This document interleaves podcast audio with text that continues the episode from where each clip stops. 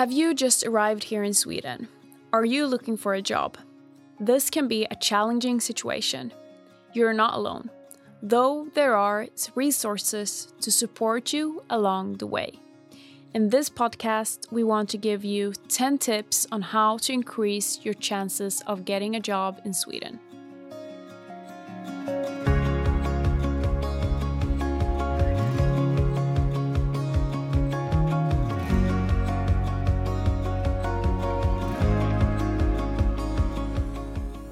Welcome to the New in Sweden podcast, a podcast where we give tips and advice on job hunting and finding employment here in Sweden.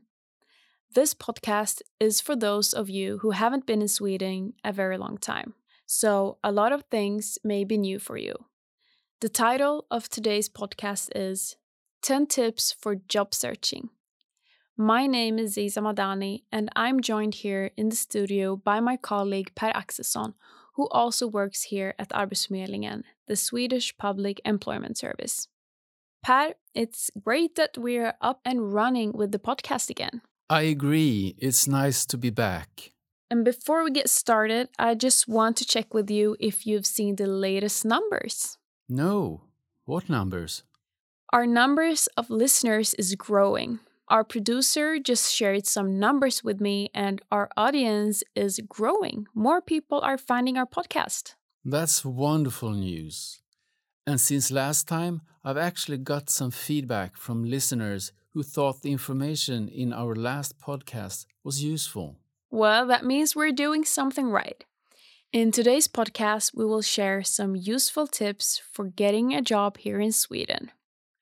When you are applying for a job, it's important to have the right information, because the right information could be what you need to land the right job. So, Per, you and I will share five job tips each. That's the plan. And you, Ziza, you have promised me you will share a real aha experience when it comes to job hunting. Perhaps we can call it a super tip. Do you want to start off with that? Mm, no, I think I will save my super tip for a little later. I think the point will come across stronger then. Fair enough. But I would like to start with another very good tip. Okay, job hunting number one. Tip number one, daring to think new. What I mean is this. Don't be afraid to apply for jobs outside your area of expertise. Dare to apply for a position that you don't have any prior experience of. Be open to new opportunities and consider taking a different path and exploring a new profession. That's a great tip. Don't be afraid to try something else, something new. Yeah, that's exactly what it's about. Tip number two is yours, Pat. Tip number two is use your network. A lot of people get jobs through friends and contacts, that is through their network in Sweden. Let all your friends, both people that you hang out with and your Facebook friends, know that you are looking for a job. Spread the word on all the platforms you use. Well, social media are great for networking, of course, that's what they are designed for. LinkedIn, for example, is big in Sweden. I would recommend everyone to spend some time getting a really sharp profile on LinkedIn.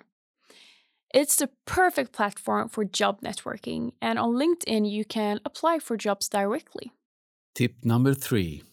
Yes, tip number three is apply for a job nearby. What workplace can you find around the corner from where you live? Follow them on social media. Send an email with your C V and tell them that you want to work with them. Knock on their door and ask if they need staff. That's what they call a spontaneous job application. Exactly. So next tip, tip number four. My next tip is about C V and cover letter. Make sure that your C V and cover letter are updated. On our website, we have webinars and podcasts about how to write C Vs and cover letters. They are available in different languages, including English. If you're part of the Rusta and Matcha program, your coach can help you out as well. Very important to both have a C V and a cover letter when applying for a job. True. Tip number five. So my next tip is about job postings. The most obvious place to look for openings is on job sites online. One example is, of course, Arbetsförmedlingen's own job site, Platsbanken. But this is not the only good site around. There are others as well. So read the job advertisement carefully to learn more about what the employer think is important for this position. We're now at tip number six, Per. Search for jobs in different ways. You should, of course, post your C V on the internet and apply for jobs online. But you should also take time to visit job fairs and meet employers in person. Speak to them directly. Tip number seven. Prepare for the job interview. Interviews are hard. And if you really want a job, the interview can be nerve-wracking. That's why you need to prepare for the interview. Rehearse interview questions and answer at home. You can even ask a friend to make a mock interview with you, if you want. The main thing is that you are well prepared for the interview. Imagine what questions the employer might ask and prepare questions yourself for the employer. You probably want to know more details about the position, about the company, the salary, and other things. Use the interview as an opportunity to find out as much as you can. That also shows the employer your commitment and that you want the position. So tip number eight. Educate yourself or re-educate yourself. Take a short course. Vocational training can make you increase your chances of getting a job. Ask Arbetsförmedlingen if there are any labor marketing training courses out there that may suit you. Let's move on to tip number nine. So tips number nine is about language skills. In Sweden, Swedish language is key to get a job. Take every opportunity to improve your Swedish language skills. Listening to Swedish radio is a good one way. Reading Swedish newspapers is another. And libraries often have many different newspapers for anyone to read. There are also online resources for news in easy-to-read Swedish that can be helpful if you're still learning the language. So finally, tip number ten. Searching for a job is an unglamorous undertaking. It's time-consuming and tiresome. It's hard, but think about the job search as a job in itself. Your job is now to look for a job. Try to establish a daily routine. If you use all the tips we have provided in this podcast, that can make you busy for eight hours a day. But you can do job searching twelve hours a day, every day. Making your job searching your job means that you do this for a period of time, every day. But you also need to plan for breaks. And you also need to have days off in your job search, just like you would from an ordinary job. You need a long-term plan because it may take a while before you are successful. If it doesn't work out, talk to Arbetsförmedlingen or your coach if you have one. Analyze together why things haven't gone so well. Maybe you just need to push through, or perhaps you need to change the way you apply jobs. That concludes our list of ten tips for job searching. But Ziza, you have promised that you would tell us your super tip story about the aha experience. That's right. This story is about one of my friends who had been studying for years and finally was ready to start looking for employment. She was determined to find the perfect position. So she applied for lots of jobs, went to several interviews, but nothing seemed to be the right fit. The more she searched, the less hope she had of finding anything.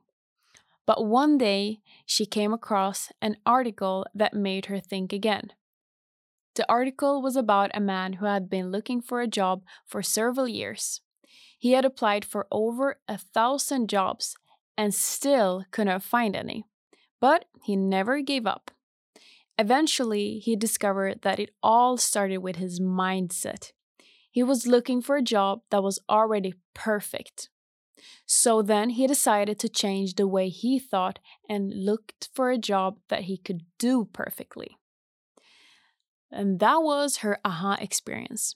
So my friend realized that she had viewed her own job search the wrong way the whole time. After this, she instead began to look at every job as an opportunity to learn and grow. This was much better for her to try things out and learn as she went along instead of finding the perfect job straight away. Eventually, she did find a job that suited her really well. Food for thought. Thank you for sharing your friend's experience with us, Ziza. Thank you. And Pat, it's time for us to wrap things up for today. Do you have any final tips you would like to share with our listeners? It's never too late to change careers or try something new. Be persistent, don't give up, and keep trying. Good luck.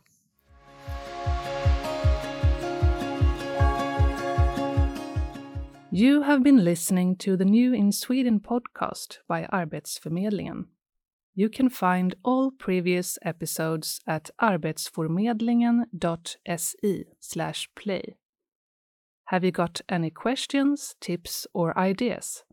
Please email us at podcast at arbetsförmedlingen.se.